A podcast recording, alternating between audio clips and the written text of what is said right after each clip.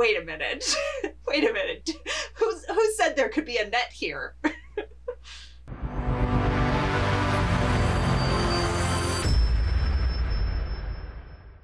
Welcome back to GC8. I'm Eric. And I'm Johanna. And this week we are doing the film Dr. No. Now, this requires some explanation because we have been following Bond career order up to now. After the events of the prequels, we should have gone back to Live and Let Die, the first Bond novel to follow Casino Royale. But Dr. No fits better with the events unfolding currently on screen with the Daniel Craig movies. Namely, Eon finally got the rights back to Spectre, as we found out last week. So they're using the fuck out of it. So we're going to temporarily jump forward to mid career Bond to see how Spectre was originally introduced in the series. The book reveals that this follows from Russia with Love because Bond is still recovering from, minor spoiler here, the poisoning he receives on that mission. M thinks sending Bond on a minor errand to see why Strangways and his secretary haven't radioed in is going to be like a vacation for him. So he sends him to Jamaica. Now, Q, who was only referred to as the armorer at this point in the books, after the disastrous last mission, aka From Russia with Love, they take away his Beretta and give him the more formidable Walther PPK with which he's identified today. Since we're starting with the first official Bond film, I'm I'm going to say it's a good time to dive into Ian Fleming, uh, the author genius behind this character. Ian Fleming, uh, had his parents were very well off. His father was a banker who actually died in World War One. Fleming grew up wealthy, attended Eton College, and in 1927 his mother sent him to the Tennerhof in Kitzbühel, Austria, a small private school run by the Adlerian disciple and former British spy Ernan Forbes, hoping to prepare Ian Fleming for a possible job in the Foreign Office. It's kind of funny thinking about this this little private school for spies that shows up in the comic version of Casino Royale and then maybe also shows up in Skyfall a little bit. Probably had a huge impact on Ian Fleming. He then went to Munich and later Geneva for university, became a Navy intelligence officer in World War II, where one of his claims to fame is he planned Operation Goldeneye, which was designed to ensure Spain didn't join the Axis during World War II. When Ian Fleming retired, he ended up naming his home in Jamaica Goldeneye, which is where he did a lot of his writing for the James Bond character, and the the Goldeneye theme returns again and again. A lot of the materials that show up in James Bond are based on Ian Fleming's experience in Navy intelligence. He published Casino Royale in 1952, and 11 more Bond novels followed. Reviews for the first five books were very positive, but then after that, they started the critics started to take note of a strongly marked streak of voyeurism and sadomasochism and wrote that the book showed the total lack of any ethical frame of reference. Ian Fleming died in 1964, so he lived long enough to see Dr. No, and actually, some of the later books that were published after the film's release were greatly influenced by Connery's performance of Bond. Up until Dr. No was released, the James Bond books were, I mean, not totally serious. Anyone who has seen Chitty Chitty Bang Bang, which is also based on an Ian Fleming novel, his one children's novel, anyone who has seen that will know that Ian Fleming was not a totally serious dude. But the Bond novels were more or less like straightforward spy novels. And then once this film came on the scene, it took an even cheekier turn.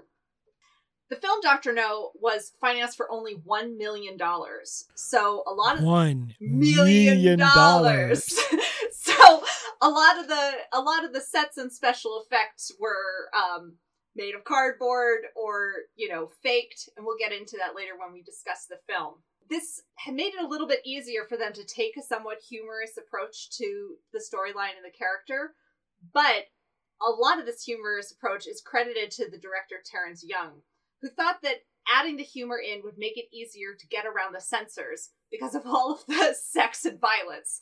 So, you know, making a little tongue in cheek was their way of getting around the standards of 1960s. There were some other elements that were originally in the works for this film that would have made it not just funnier, but like grotesque to the point of there may never have been other Bond films. For instance, at one point the script called for changing Dr. No's character to a monkey. What? I don't know. Maybe someone in the writer's room confused Dr. No with the island of Dr. Moreau. Not sure how that was going to work out, but they hired a script doctor, Johanna Harwood, calling her out Johanna Harwood only because she's, you know, I don't know, maybe a possible namesake of mine.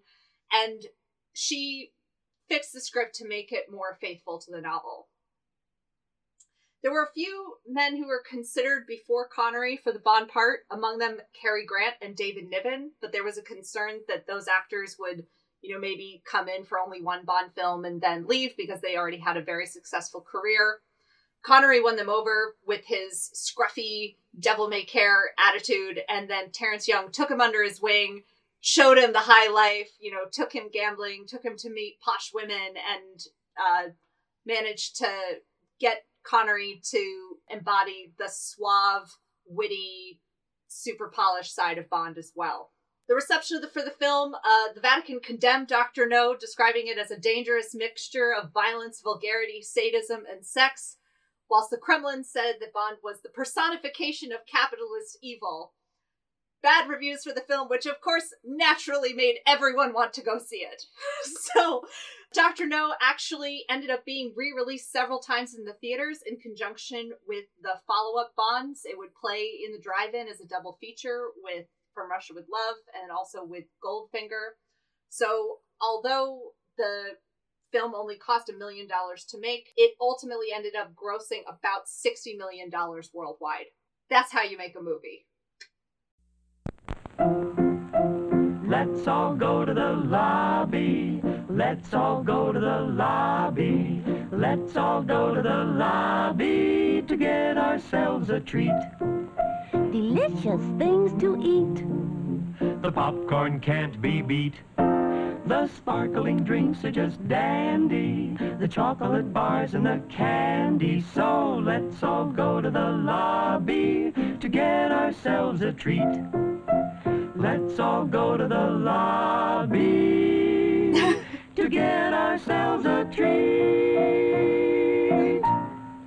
All right, Gabby, what what's going on in the lobby?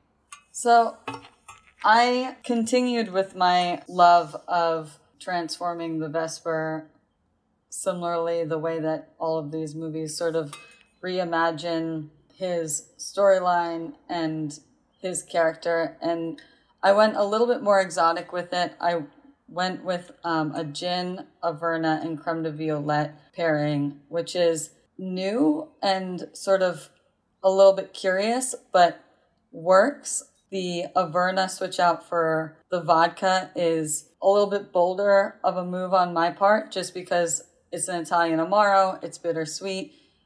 A lot of the time you see it as working alone or sort of being paired up against cocktails that are bourbon or rye based because it just brings a lot to the table. Gin is also one of those spirits that has a lot of flavor to play with. It has a lot of character. And so this is a little bit darker, bolder, a little bit, almost a little bit brooding, but no less light on its feet in terms of being really smooth, has that floral note that the original Vesper Bond cocktail brings with Lillet, and it has a classic power player, which is gin, that you see sort of right off the bat being his signature in the Vesper because he asks for three parts gin. Bond is a character that really, when he's focusing, quote unquote, he likes to have one drink before dinner, but he likes it to be strong. This is 100% along those lines and also brings like some new flavors to the table. A little bit different, a little mysterious. It's got a little bit of secrets. Well, this is a really great concoction. And when we finally get the website up with all the show notes, I will definitely put the recipe for this up for everyone to make it at home. Thank you. It's great to have something that moves and that can transform with it when you're tasting it. Great. Now that we all have a cocktail in hand, let's jump into the film Dr. No. I have a lot to say about how it differs from the book Dr. No, but rather than give a full book report, I'll mention that as it comes. First, let's start out with what did you like about this particular Bond film, Johanna? I know it's your favorite. So, one of the things I really loved about Dr. No revisiting it this time around is seeing how much attention is paid to spycraft. In some of the later Bonds, the attention to spycraft, like how is it that you go about, you know, gathering intelligence, like, you know, making sure you have have the right weapon, all the tricks that Bond does, like pasting the hair over the door. There's so much of that in this film that doesn't show up in the later Bond films. The later Bond films, there's a lot of chasing, punctuated by, you know, like really tense meetings with the villain where they're both pretending that they don't know who each other are or whatever. so it was really nice to see in this film, you know, especially when Bond is on his own in Jamaica, which is, you know, how we sort of think about Bond is mostly taking care of himself reporting every once in a while to the folks at MI6, every once in a while checking in with Felix Leiter and, you know, having a meeting with him, but mostly conducting his own research, figuring out where the leads are, chasing them down. You know, you see Bond doing a lot of real spy work in Doctor No, which I didn't realize how much I missed from the later films until I revisited this one. And maybe it's because this was cheap like it's cheap showing Bond going from from meeting to meeting and you know going to inquire with the professor like, "Hey, I've got these rock samples. Do you think this means anything?" You know, like maybe it's because those scenes were cheaper, maybe it's because it's the 60s and you know the slow burn was, you know, more appealing then than it is to audiences now, but this is what a Bond film is supposed to be in my opinion. The book of course has even more of that and there are a number of similarities to the book and there are a no, number of differences from the book but some of that has to do with the medium itself. So i think they did do things that were uh, less expensive to do like you said the spycraft stuff. There's other stuff that they tried to do such as there's a, a um, crab attack scene. I'll just leave it at that it ended up looking as ridiculous as it sounds, so they cut that. But it has a lot of great things about it too. Felix Leiter, who was not in the book, was added for this, and Jack Lord was the perfect casting for. He's got to be like the best Felix Leiter in the whole film, or in all the films, and I think that a lot of other things that sort of were played up for their appeal visually or auditorially. the whole island of Dr. No is all about guanara, basically guano um, processing, which is bird shit. And they changed it to bauxite because I don't think like bird shit would have been um, it might be a little weird on screen. They uh, also played up the rocket angle. Of course, this was like right in the midst of the space race. So having this evil Doctor No with uh, his plan to disrupt the U.S. space program fits really, really well with what was going on, especially in the Caribbean area, which is, of course, not far from Cape Canaveral. In addition to that, the music that really is just barely mentioned in the book is really played up for the film. Calypso, which is the national music of Jamaica, and it's really great. And it was having a moment at that time in the popular culture.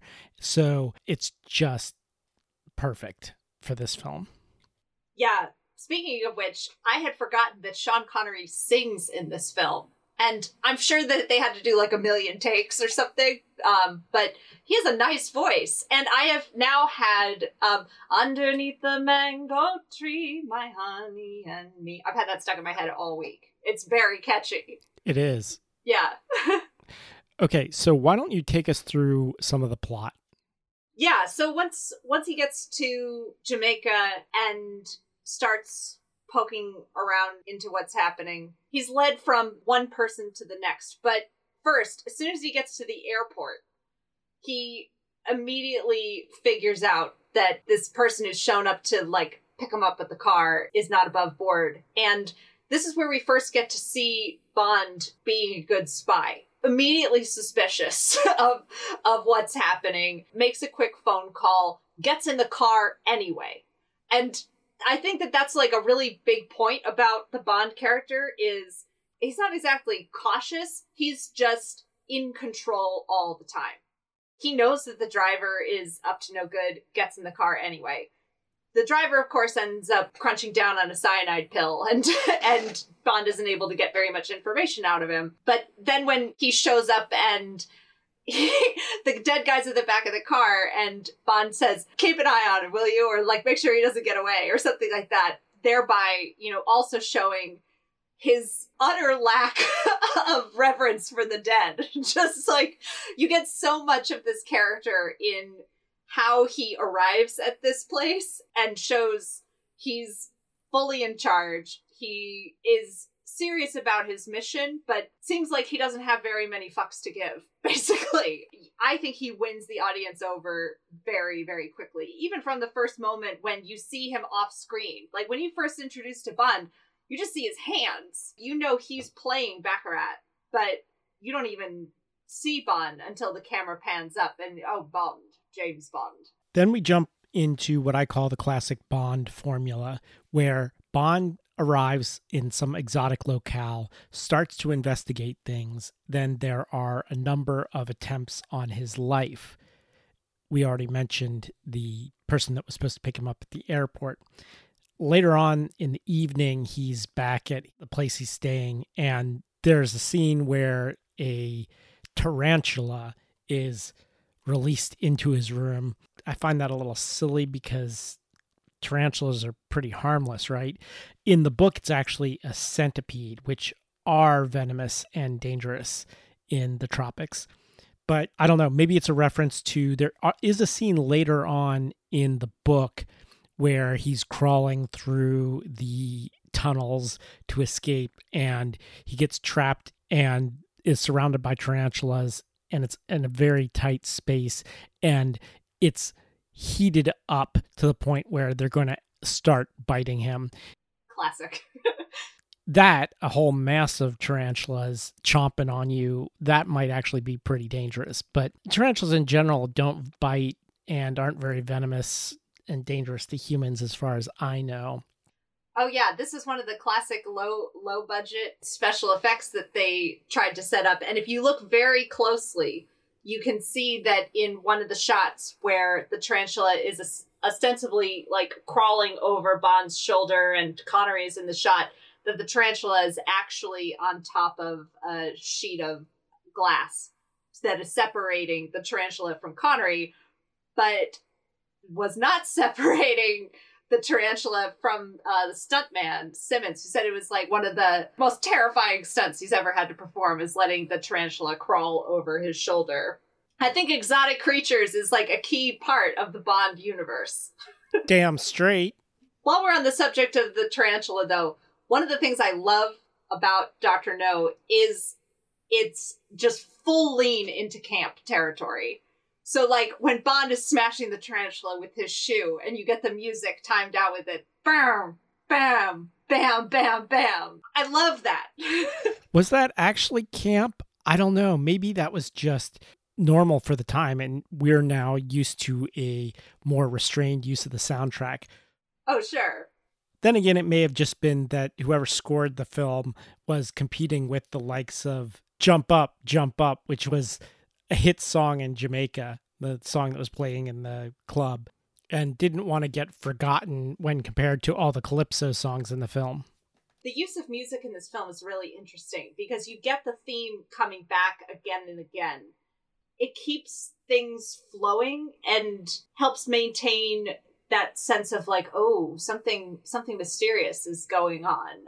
And likewise, the music that really punctuates the action scenes helps draw attention to that in a film that is very low budget and where it's hard to create that sense of like, oh, there's action and there's suspense. Like, we're not going to have a ton of explosions to get your adrenaline up all the time. Music has to do a lot of work in this film. Let me jump into cast real quick. Ian Fleming wanted to cast Noel Coward for Dr. No, but uh, Noel Coward declined. Lois Maxwell was a friend of the producers, and when her husband died, she was offered a role in the film. She could either play Sylvia or Miss Moneypenny, and she chose Moneypenny, which turns out to have been a good decision in the long run. Uh, other people who were hanging around set, John Derek, Mm-hmm. who was there as a photographer to take photos of his then wife, Ursula Andress. Pictures that he took of her actually ended up getting her the role. Bunny Yeager was asked to be the set photographer. Bunny Yeager, famous for taking sort of the Tarzan inspired photos of Bettie Page. I've said it before, I'll say it again. Ursula Andress may not be the greatest actress in the world, but she has all the necessary assets to be the consummate Bond girl. Uh, her voice was actually dubbed for this film.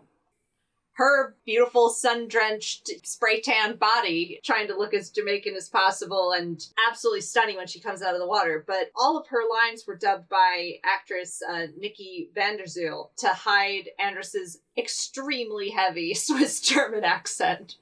Andress, of course, plays Honeychild Ryder, who is one of the more interesting characters in the Bond universe. She is a little bit different in Fleming's book. She's completely naked throughout most of it. She has a broken nose.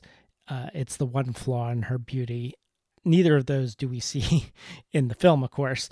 But I have a, a fan theory here. I haven't found any evidence to support it, but I think that Ian Fleming was very influenced by the pulps, particularly Edgar Rice Burroughs and Tarzan, as we've mentioned before.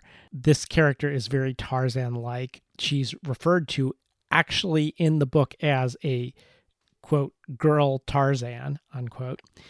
We know that Ian Fleming at least was a fan of pulp crime writers because he cited a few of them as influences and was known to correspond with Raymond Chandler. So we know that he read crime pulps. I don't know about the adventure pulps, but I think that it was inspired by Tarzan and also H. Rider Haggard, who wrote King Solomon's Mines and She. In fact, She was adapted into a film just three years later, and in the title role was cast. Ursula Andress. You guessed it, Ursula Andress. Yes! The other big pulp influence, it seems to me, Sax Rohmer's Dr. Fu Manchu seems like the pattern for Dr. No.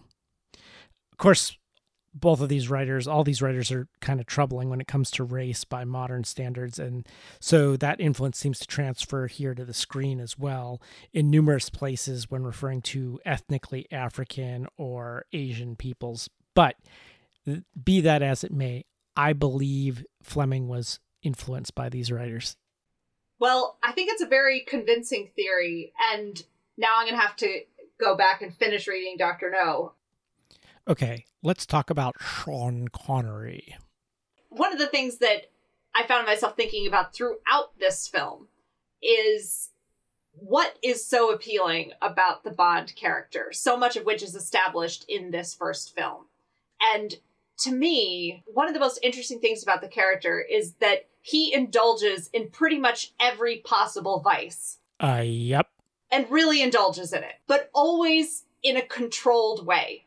And that I wonder if some of the Bond character's appeal is this fantasy of being the sort of person who could truly indulge and enjoy in womanizing in drinking too much, in murdering people, in having a little bit of an adrenaline craze and going on car chases or, you know, like all those kinds of things that Bond gets to do, but always while adjusting his cufflinks. Like, always, like, and I feel like Connery does a really great job of establishing that combination of indulgence, but with control, with moderation, that we all wish we could do both. And too often, you know, if you drank as much as Bond did, there would be no stopping you. You would be like, it would be a totally different kind of character than somehow Bond is able to, you know, have as many martinis as he wants to and is still totally in control. One of the things I really like about this film, though, is although Bond has all of those excesses, he's also very human. They were still trying to figure out exactly the Bond formula. So Connery does have a bit of an over the top quality, but also a bit of an everyman quality.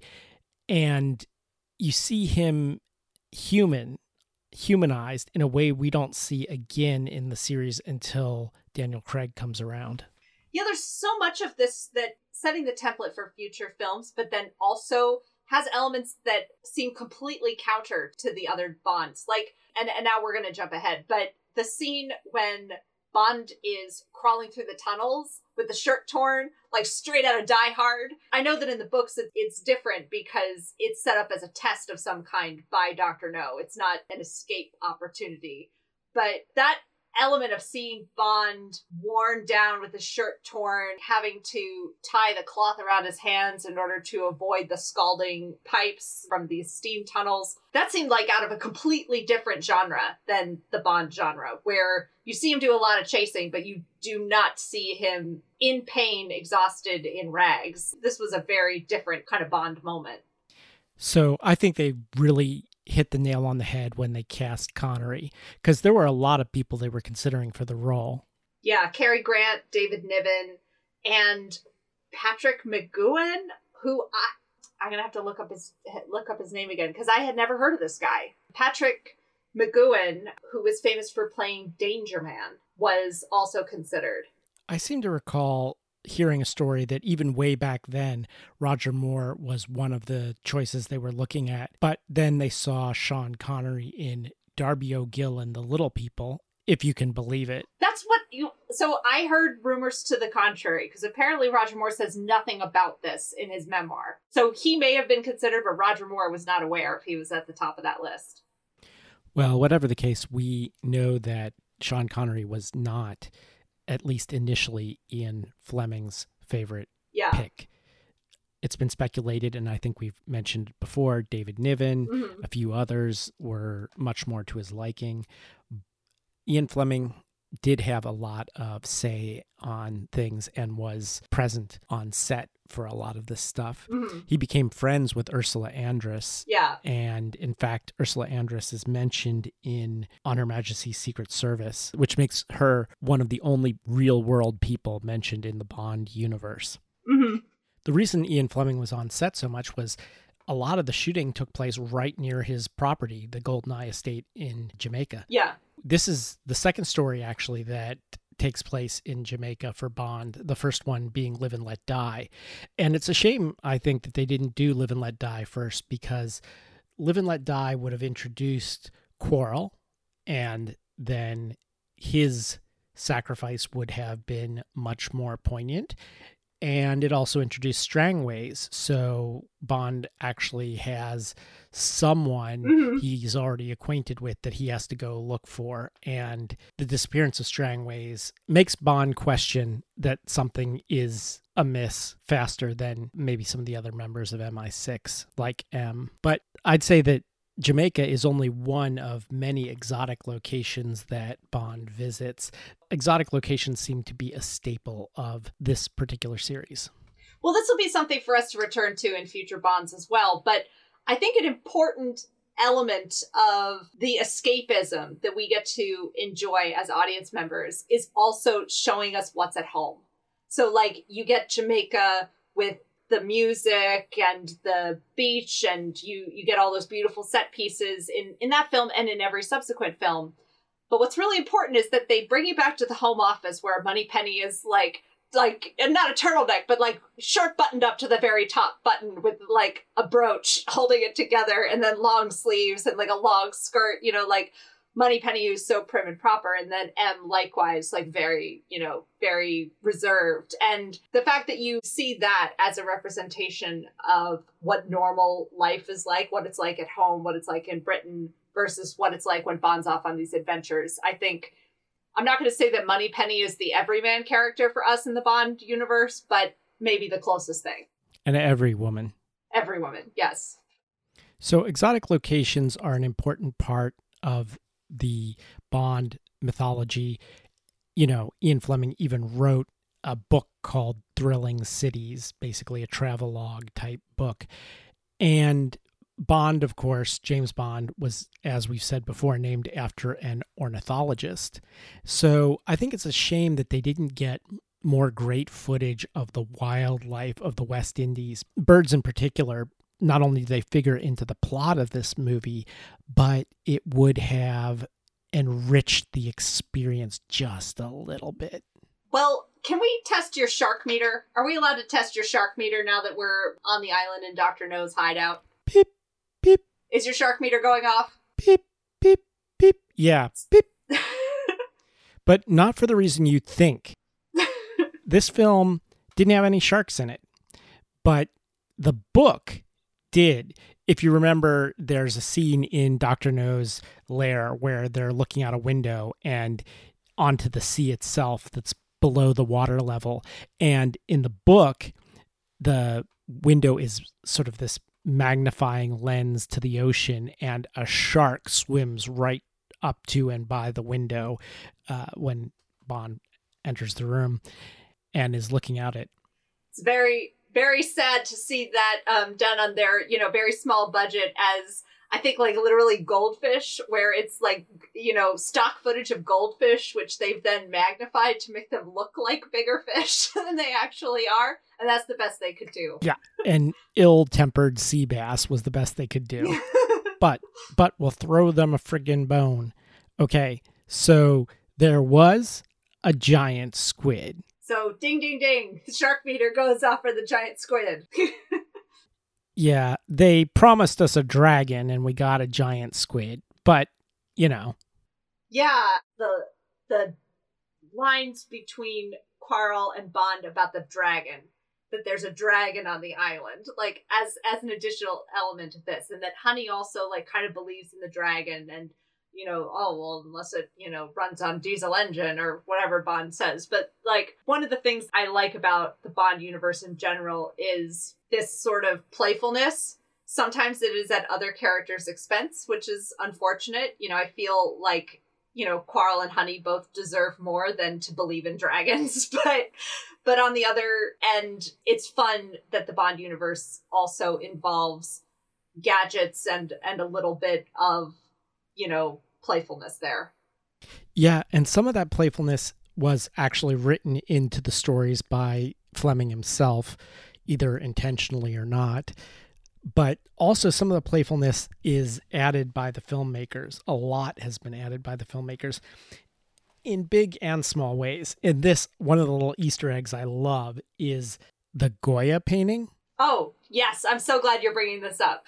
The Goya painting that is seen in Dr. No's lair is a portrait of the Duke of Wellington that was stolen in 1961. And then they included it in this as if Dr. No was secretly behind it, a little Easter egg that hinted toward uh, an actual real world current event. And apparently, the reproduction was so convincing that someone actually stole it off the set they they like they decided to add this in at the last minute, and some poor guy had to like stay up all night reproducing this Goya painting, and did such a good job that that was stolen too. So, any final thoughts?